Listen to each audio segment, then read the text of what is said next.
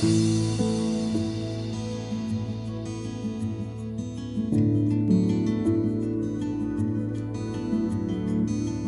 chào các bạn thính giả. Chào mừng các bạn đến với kênh radio trực tuyến của Trung tâm Con Người và Thiên nhiên. Thú rừng đã bị săn bắn để lấy thịt ở khắp mọi nơi trên thế giới, từ thuở hồng hoang của loài người. Có điều trong thuở hồng hoang ấy, con người sống rất gần với thiên nhiên và cũng như các loài hoang dã khác, có sức đề kháng tương ứng với các mầm bệnh có nguồn gốc từ rừng. Trong thời hiện đại, cũng không phải chỉ có người Việt mới xem thịt rừng là đặc sản. Dân Mỹ, dân Âu xài thịt rừng không ít.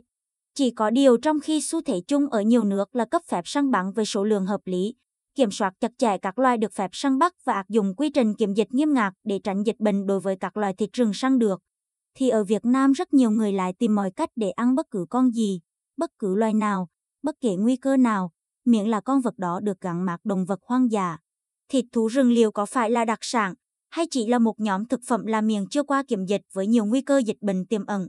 Xin mời quý vị thính giả theo dõi những phân tích, mổ xẻ về chủ đề Thịt rừng có thật là đặc sản. Tác giả Trần Lê Trà, chuyên gia bảo tồn thiên nhiên. Con gì cũng ăn. Người Việt dường như có một niềm khát khao mạnh liệt đến mức khó hiểu đối với thịt thú rừng. Có câu ác có cung. Cho dù các cơ quan quản lý đã ban hành hàng loạt các quy định về cấm buôn bán, tiêu thụ động vật hoang dã, thực khách vẫn có thể tìm thấy những quán đặc sản thịt rừng tương đối dễ dàng ở gần như bất cứ địa phương nào trên cả nước. Thịt rừng được bày bán, nơi thì kín đáo, nơi thì công khai ở cả những chỗ không không ngờ tới một cách phản cảm đến không còn đạo lý. Năm nào cũng thế, đến hèn lại lên, hàng chục quán thịt rừng bao vây chùa Hương, vừa thu hút, vừa thỏa mãn nhu cầu nếm thử thịt rừng của hàng nghìn khách hành hương lễ Phật. Chủng loài thịt rừng được thực khách Việt ưa chuộng cũng rất đa dạng. Người ta lùng ăn từ thú lớn như hươu, nai, hoàng, gấu cho đến những con chỉ nhận hơn vài nắm tay như dúi, sóc, cây hương, từ những con biệt bay, cho đến bò sạc như rắn, kỳ đà, từ những con trên càng cho đến những con dưới nước như đàn và các loài rùa biển. Vài năm trước, dân sành điệu còn rỉ tai rủ nhau tranh thủ đi ăn bò biển trước khi loài này tuyệt chủng. Tại chùa Hương, cây hương, sóc được rao bán từ 800 đến 850.000 đồng trên kg, thịt hươu, nai, nhím 500 đến 550.000 đồng 1 kg. Ở Đà Nẵng, thịt heo rừng có giá 250.000 đồng 1 kg, thịt nai 200.000 đồng 1 kg, TT mỗi kg lên đến tiền triệu. Bò tót ở Lâm Đồng mỗi con nặng đến 700-800 kg có giá gấp đôi, gấp 3 lần bò nhà. Một cái mực bò tót giá lên tới 50 đến 60 triệu đồng, sừng từ 5 đến 7 triệu đồng. Lợi nhuận lớn, cầu cao hơn nhiều so với cung, kiểm tra lỏng lẻo, xử phạt lấy lệ, thậm chí dung túng đã và đang tạo điều kiện thuận lợi cho thị trường thịt rừng chợ đen tại Việt Nam phát triển. Cho dù chúng ta có cố gắng biện minh bằng nhiều kiểu lý lẽ, cộng đồng quốc tế vẫn xem Việt Nam là một điểm nóng về buôn bán động vật hoang dã. Một trung tâm trung chuyển động vật hoang dã phục vụ nhu cầu cả trong nước lẫn xuất lậu sang Trung Quốc, Hàn Quốc, Nhật Bản và các thị trường khác. Một nghiên cứu của ba tác giả Sandoz, Jay và Ziegler thực hiện vào năm 2015 với sự hỗ trợ của WWF Việt Nam và được tạp chí Biological Conservation đăng tải vào đầu năm 2016 ước tính mỗi năm có khoảng 3.500 đến 4.000 tấn thịt rừng đi qua thị trường Việt Nam. Khoảng một nửa số lượng này được tiêu thụ trong nước với 80% dưới dạng đặc sản thịt rừng. Nghiên cứu cũng cho rằng việc để mặc cho thị trường thịt thú rừng cũng như các sản phẩm khác từ động vật hoang dã đã ép nhiều loài nguy cấp quý hiếm được liệt kê trong sách đỏ của Tổ chức Bảo tồn Thiên nhiên Quốc tế IUCN đến bờ tuyệt chủng tại Việt Nam. Tầng diệt thú rừng Nhiều năm trước, các nhà bảo tồn quốc tế đã nhắc đến khái niệm rừng lặng, tức là những khu rừng bị săn bắn, tầng diệt đến mức tĩnh lặng, không còn tiếng thú, không còn tiếng chim. Hiện tượng này dường như đã xảy ra ở rất nhiều nơi tại Việt Nam khiến thịt thú rừng trở nên khan hiếm hơn trước, đắt đỏ hơn trước.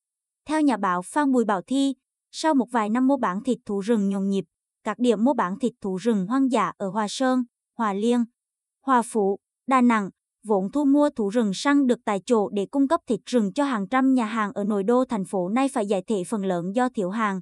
Nhiều nhà hàng ở Đà Nẵng phải chuyển hướng sang tìm kiếm nguồn thịt thú rừng của các con buôn chuyên thu mua nguồn thịt thú rừng từ các huyện vùng cao của tỉnh Quảng Nam, Con Tum, Gia Lai, Đắk Lắc xuống, từ Huế, Quảng Trị vào. Thế nhưng càng hiếm, càng đắt thì khách hàng có tiền lại càng lùng sục dữ hơn. Cảnh thờ săn tận diệt hết khu rừng này thì lại chuyển sang càng quẹt những khu rừng khác để đáp ứng nhu cầu khách mua. câu chuyện sẽ tiếp diễn như thế cho đến lúc tất cả các khu rừng Việt Nam đều trở thành rừng lặng, mà tương lai này dường như không xa nếu không có những hành động quyết liệt từ phía cả qua quan quản lý, chính quyền địa phương và cả người tiêu dùng. Tại sao người Việt ăn thịt rừng? Nhiều người Việt từng ăn thịt rừng. Khảo sát của Milika Sandoj và cộng sự với sự hỗ trợ của WWF Việt Nam cho thấy có đến 279 người, tương đương 85%, trong tổng số 329 người được hỏi ở Huế từng ăn thịt rừng ít nhất một lần trong đời. 189 người, tương đương 68%, có sử dụng thịt rừng trong vòng 12 tháng kể từ ngày được hỏi.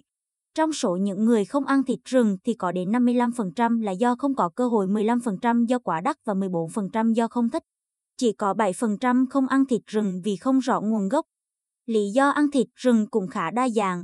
Cũng theo khảo sát của Milika Sando, 32% khách hàng có sử dụng thịt rừng trong 12 tháng gần nhất là do được mời 29% muốn có trải nghiệm mới 27% do thấy thịt rừng ngon 6% do có cơ hội thì thử 2% ăn để bồi bổ sức khỏe.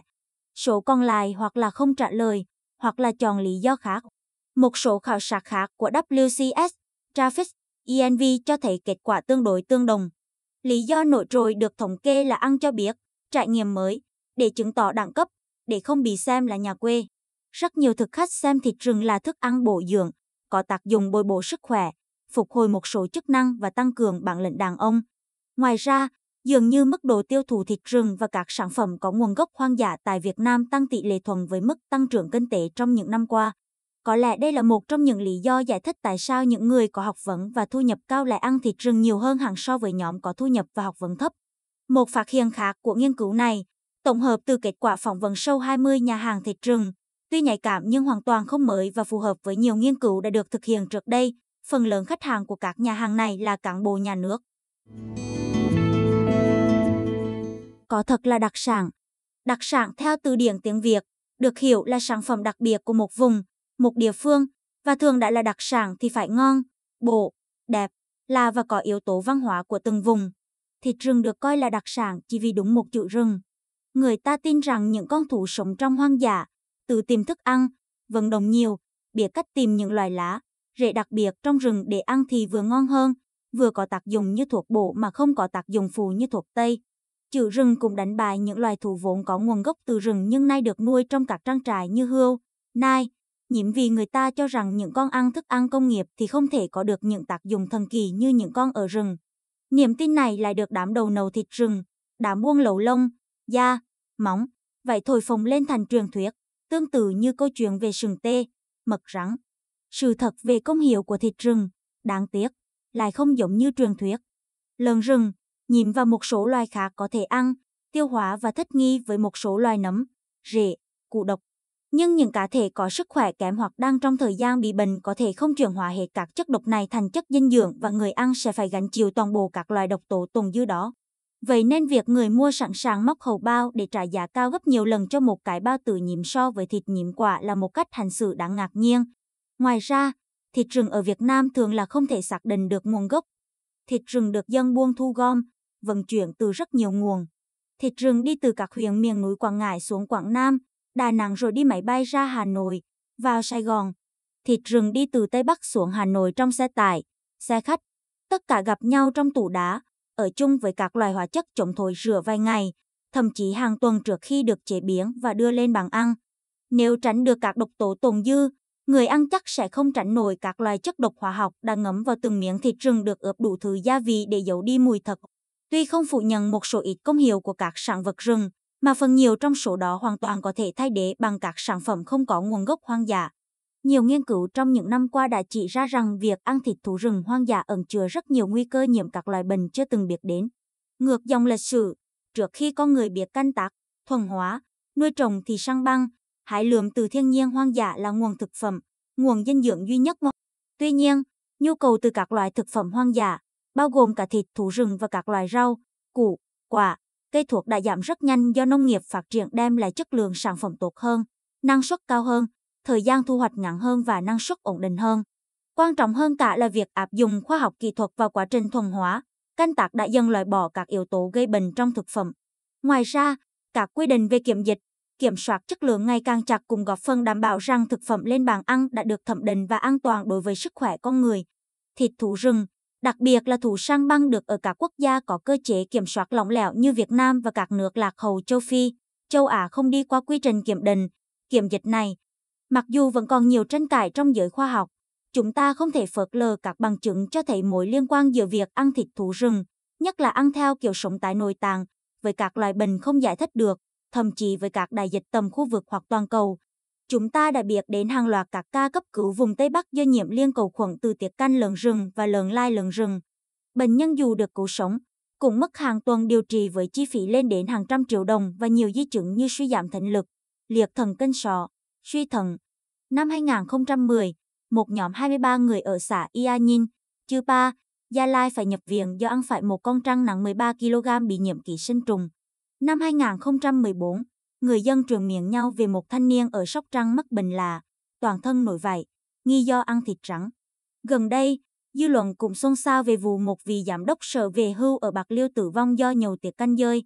Cho dù đã có đính chính và nói lại cho rõ, nhưng không thể phủ nhận rằng dơi là một vật chủ lý tưởng cho nhiều loài virus và mầm bệnh chết người. Những mầm bệnh này luôn sẵn sàng tấn công người ăn có sức đề kháng yếu. Điều này lý giải tại sao trong cùng một mâm nhậu thịt rừng mà có người không sao, có người mới thử vài miếng đã gặp nàng. Tóm lại, khi soi vào các tiêu chí của một đặc sản, thịt thú rừng chẳng qua chỉ là một nhóm thực phẩm là miệng chưa qua kiểm dịch với nhiều nguy cơ dịch bệnh tiềm ẩn. Mầm mống của nhiều đại dịch Năm 2013 đến 2014, đại dịch Ebola bùng phát ở châu Phi. Các cuộc điều tra đã lần theo những ca nhiễm bệnh và xác định được mầm bệnh xuất phát từ một em bé ở làng Guekadu, Đông Nam Guinea, nơi gia đình em và những người dân trong vùng thường săn bắt và ăn thịt dơi, vật chủ của một số loài virus, trong đó có virus Ebola. Nhiều nghiên cứu y học cho thấy loài dơi ăn quả có thể để lại virus trong những trái cây ăn dở. Từ đây, virus có thể được truyền sang các loài linh trưởng khác như khỉ, vườn rồi từ khỉ, vườn sang người. Câu chuyện về virus Ebola chưa dừng lại ở đó. Nhiều người may mắn thoát chết sau khi được điều trị và xem là khỏi bệnh vẫn bị các di chứng về thị giác, thành giác, mất trí nhớ ngắn hạn. Ngay trong cộng đồng khoa học cũng có những ý kiến lo ngại rằng virus Ebola đang đánh lừa chúng ta bằng cách trốn đi để trỗi dậy vào lần sau với biến thể mới. Một hiện tượng đã từng xảy ra với các loài virus cúm gia cầm. Trong một buổi tọa đàm về Ebola, ông Đỗ Quang Tùng, lúc đó là giám đốc CITES, cơ quan quản lý công ước về buôn bán quốc tế các loài động thực vật hoang dã nguy cấp của Việt Nam đã chia sẻ rằng nhiều bệnh nguy hiểm như SARS, cúm H5N1 hay AIDS đều có nguồn gốc từ động vật hoang dã. Một số báo cáo y học ước tính có khoảng 3.000 loài virus ký sinh trên động vật và chúng ta mới chỉ nghiên cứu và kiểm soát được khoảng 700 loài. Rất nhiều mầm bệnh vẫn ẩn náu đâu đó trong các loài hoang dã và sẵn sàng bùng nổ một khi có đủ điều kiện thuận lợi. Các chuyên gia y tế cho rằng những đại dịch như Ebola hay cúm gia cầm trong những năm vừa qua bùng phát và lây lan quá nhanh một phần cũng do điều kiện, cơ sở hạ tầng và năng lực yếu kém của ngành y tế ở nơi phát bệnh. Mà Việt Nam chúng ta cũng không phải là một quốc gia có nền đáng tự hào về kiểm soát dịch bệnh, kiểm soát và phòng ngừa nguy cơ nhiễm bệnh từ thịt rừng. Không chỉ có các nước kém phát triển hay các vùng kém phát triển như các nước châu Phi, Nam Á, Việt Nam mới ăn thịt rừng. Hàng năm, rất nhiều quốc gia có nền kinh tế, giáo dục, y tế phát triển như Mỹ, Canada, các nước châu Âu, Nhật Bản cũng tiêu thụ một số lượng lớn thịt rừng. Thịt thú rừng, cả loài săn được trong tự nhiên lẫn các loài thú rừng được nhân giống và nuôi công nghiệp trong các trang trại được ưa chuộng do có tỷ lệ mỡ thấp hơn so với các loài vật nuôi khác và nguồn lợi kinh tế lớn của nhiều nước phát triển. Ở một số nước như Hy Lạp, Ba Lan, Pháp, Ý, thịt rừng mang ý nghĩa văn hóa do đây là nguyên liệu chính cho những món ăn truyền thống, đặc biệt là các món ăn trong dịp năm mới. Ở các nước khác, nơi món ăn truyền thống được làm từ các sản phẩm nông nghiệp, nhu cầu về thịt thú rừng thấp hơn đáng kể. Nghiên cứu của Sơ ấp và Cộng sự đăng trên tạp chí Ecological Economics năm 2014 ước tính có hơn 100 triệu công dân EU có sử dụng các loại thực phẩm tươi sống có nguồn gốc hoang dã, bao gồm thịt 38 loài, bao gồm 26 loài chim và 12 loài thú, nấm, 27 loài và các loài rau, quả, 81 loài. Trong năm 2005, có khoảng 26 triệu kg thịt rừng được tiêu thụ tại các nước EU, tương đương 379 triệu euro theo giá thị trường vào thời điểm đó. Tính theo đầu người, lượng thịt rừng được tiêu thụ tại EU dao động từ 0,08 kg trên người mỗi năm tại Ba Lan và Bồ Đào Nha cho đến 5,7 kg trên người mỗi năm tại Pháp. Trong các gia đình thờ săn, lượng thịt được tiêu thụ cao hơn, khoảng 4 kg trên người mỗi năm ở Ý và 8,4 kg trên người mỗi năm ở Andalusia. Có đến 70% dân Thụy Điển ăn thịt rừng ít nhất một lần mỗi năm. Mặc dù vậy, có sự khác biệt lớn trong cách săn bắn và tiêu thụ thịt rừng ở châu Âu so với Việt Nam. Thứ nhất, mặc dù mục đích săn bắn có khác giữa các quốc gia, thợ săn ở các nước nghèo hơn đi săn vì thực phẩm. Các nước giàu đi săn để giải trí và chứng tỏ địa vị xã hội, số lượng thợ săn được cấp phép trên mỗi đơn vị diện tích rừng thường bị hạn chế và được kiểm soát chặt chẽ ở nhiều quốc gia châu Âu. Tại Hà Lan, chính phủ chỉ cấp phép cho một thợ săn trên một khu vực trên 40 hectare. Tức là chỉ có những người có đất rừng hoặc có đủ điều điều kiện để thuê đất rừng thì mới có cơ hội đi săn. Thứ hai, cho dù có đến 38 loài bị săn bắn, thợ săn châu Âu thường tập trung vào 5 loài thú chủ yếu bao gồm hươu đỏ, hoảng, thỏ rừng và lợn rừng. Đây là các loài sống phổ biến tại tất cả các quốc gia châu Âu, có số lượng tương đối lớn, sinh sản ổn định và ít dịch bệnh. Nói như thế không có nghĩa là thú rừng Âu, Mỹ là an toàn và không mang mầm bệnh tiềm tàng. Tuy nhiên, Thủ săn được không ra thẳng chợ, siêu thị hoặc nhà hàng như ở Việt Nam mà phải đi qua một quy trình kiểm dịch nghiêm ngặt, hạn chế tối đa khả năng lây bệnh cho người và lan ra cộng đồng. Đây là điểm khác biệt thứ ba. Thứ tư, số lượng thủ săn được và sản lượng thịt săn luôn được kiểm soát ở mức chấp nhận được và thấp hơn so với hàng mức được phép khai thác do chính quyền khảo sát, thống kê và ẩn định. Không phải là không có những tay săn trộm ở các nước phát triển. Tuy nhiên, việc tuần tra thường xuyên, sự phạt không khoan nhượng với mức phạt cao đã giúp hạn chế số lượng thú bị săn, đảm bảo tính cân bằng đồng của hệ sinh thái. Vẫn còn nhiều lo ngại về sức khỏe cộng đồng. Tại Mỹ có bốn cơ quan liên bang chịu trách nhiệm bảo vệ sức khỏe của con người và động vật, an toàn thực phẩm và bảo tồn các loài hoang dã bao gồm Cục Kiểm soát Sức khỏe Động vật và Cây trồng Nông nghiệp, Cục Quản lý Thủy sản và Động vật Hoang dã, Trung tâm Phòng và Kiểm soát Dịch bệnh và Cục Thực phẩm và Dược phẩm. Các cơ quan này, tùy theo chức năng, có nhiệm vụ kiểm soát các loài thịt rừng có nguồn gốc hoang dã và được nuôi trong trang trại, có quyền điều tra, thẩm định, bắt giữ, cách ly, tịch thu, thiêu hủy các loài động vật, thịt và các sản phẩm từ thịt động vật hoang dã trong nước và nhập khẩu từ nước ngoài. Dù được kiểm soát chặt nhằm đảm bảo phần lớn thú rừng được xẻ thịt và bán ra thị trường đều khỏe mạnh. Các cơ quan này vẫn cảnh báo về khả năng thịt rừng vẫn chứa các yếu tố gây bệnh truyền nhiễm không thể loại bỏ hoàn toàn bằng cách hun khói, muối hay cả cách chế biến, bảo quản khác. Ngoài ra, mối lo ngại về số lượng ngày càng nhiều động vật hoang dã được nhập lậu vào Mỹ từ châu Phi và các nước khác cũng đang được các cơ quan chức năng báo động cho cộng đồng.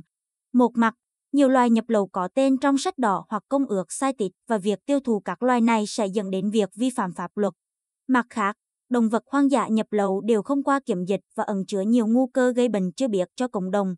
Ngoài ra, Trung tâm phòng và kiểm soát dịch bệnh và các chuyên gia y tế Mỹ cũng cực kỳ lo ngại về khả năng nhiễm độc chỉ khi ăn thịt thú rừng bị bắn bằng súng săn với đạn có chơi chỉ. Nếu bạn nghĩ rằng một vài viên đạn trong một con thú 500 kg thì có ảnh hưởng gì, hãy nghĩ lại. Trung tâm phòng và kiểm soát dịch bệnh Hoa Kỳ thực hiện xét nghiệm trên 736 người lớn ở 6 thành phố thuộc bang Dakota và kết luận rằng người ăn thịt rừng có nồng độ chỉ trong máu cao hơn 50% so với người không ăn thịt rừng và người ăn nhiều loại thịt rừng có nồng độ chỉ cao hơn so với những người chỉ ăn thịt hươu. Kết quả này đã được công bố trên tạp chí khoa học danh tiếng Environmental Research.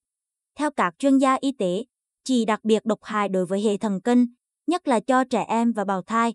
Nồng độ chỉ thấp có thể gây hại đến sự phát triển trí não, hạn chế khả năng tiếp thu và chỉ số IQ của trẻ. Nồng độ chỉ cao có thể gây ra các vấn đề thần kinh nghiêm trọng. Đừng bỏ tiền để mua lấy bệnh. Trong một câu chuyện ngụ ngôn thời xưa cũ, Aesop từng nói, Thằng ngồi gặm một mẩu bánh mì mà bình yên còn hơn đi dự đại tiệc mà lo ngay ngáy. Ăn thịt rừng không thể bình yên. Nếu có hiểu biết, một bữa thịt rừng đông lạnh ở một đất nước không ai thèm kiểm soát nguồn gốc, chất lượng, an toàn thực phẩm ắt hẳn là một đại tiệc đáng để lo ngay ngáy. Người Việt đừng bỏ tiền để mua lấy bình. Lời khuyên này không phải vì bảo tồn, vì thiên nhiên mà vì sức khỏe của chính người tiêu dùng Việt. Với những người đã mời người khác ăn thịt rừng, hãy dừng lại đi thôi, hãy là một người bạn có trách nhiệm. Và hỡi 32% người ăn thịt rừng do được mời, mà trong đó dường như không ít cán bộ. Đừng vì không mất tiền mua bệnh mà vô tư mà đầu độc chính mình để rồi tốn thêm một mớ tiền mua thuốc trong khi vẫn cảm thầm cảm ơn ông bạn vô trách nhiệm. Cả cơ quan chức năng đừng ngoảnh mặt làm ngơ nữa. Đây không còn là trách nhiệm đối với thiên nhiên, đây là trách nhiệm đối với đồng bào, đối với người thân của chính mình. Xin cảm ơn các bạn đã lắng nghe. mời các bạn đăng ký kênh radio để nghe các chuyên đề được cập nhật thường xuyên. Các bạn cũng có thể ghé thăm website, Facebook hoặc YouTube của Trung tâm Con người và Thiên nhiên để có thêm thông tin về các chương trình, hoạt động của chúng tôi.